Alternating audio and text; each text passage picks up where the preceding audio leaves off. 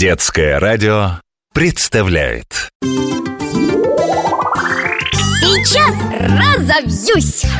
Откуда берется пыль? Мы ее каждый день вытираем, вытираем. Она опять появляется. Ты знаешь, пыль появляется и в квартире, где вообще никто не живет Вот так бывает. Вот проводился такой эксперимент. Квартиру заперли, да, а все окна плотно закрыли так вот, спустя, я уж не помню точно, по-моему, недели две Экспериментаторы, открыв квартиру, увидели, что полы и мебель покрыты слоем пыли Как это? Ведь там никого не было Ну, во-первых, когда квартиру закрывали, мельчайшая пыль в воздухе все же оставалась Правильно. А потом она медленно стала оседать. А во-вторых, даже плотно закрытые окна и двери не препятствие для уличной пыли. Вот такая она. Ну а в воздухе комнат, ну, где постоянно находятся люди, пыль есть всегда. Э, Только мы не всегда ее видим. Но стоит только солнечным лучам осветить комнату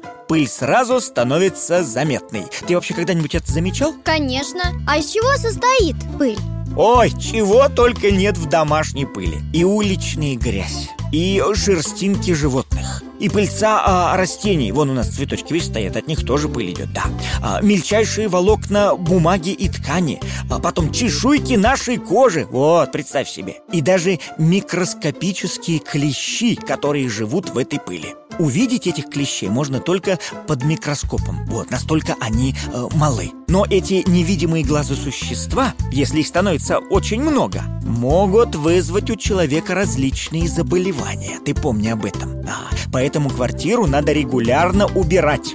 Вытирать пыль, да, там мыть полы обязательно И обязательно же проветривать. Обязательно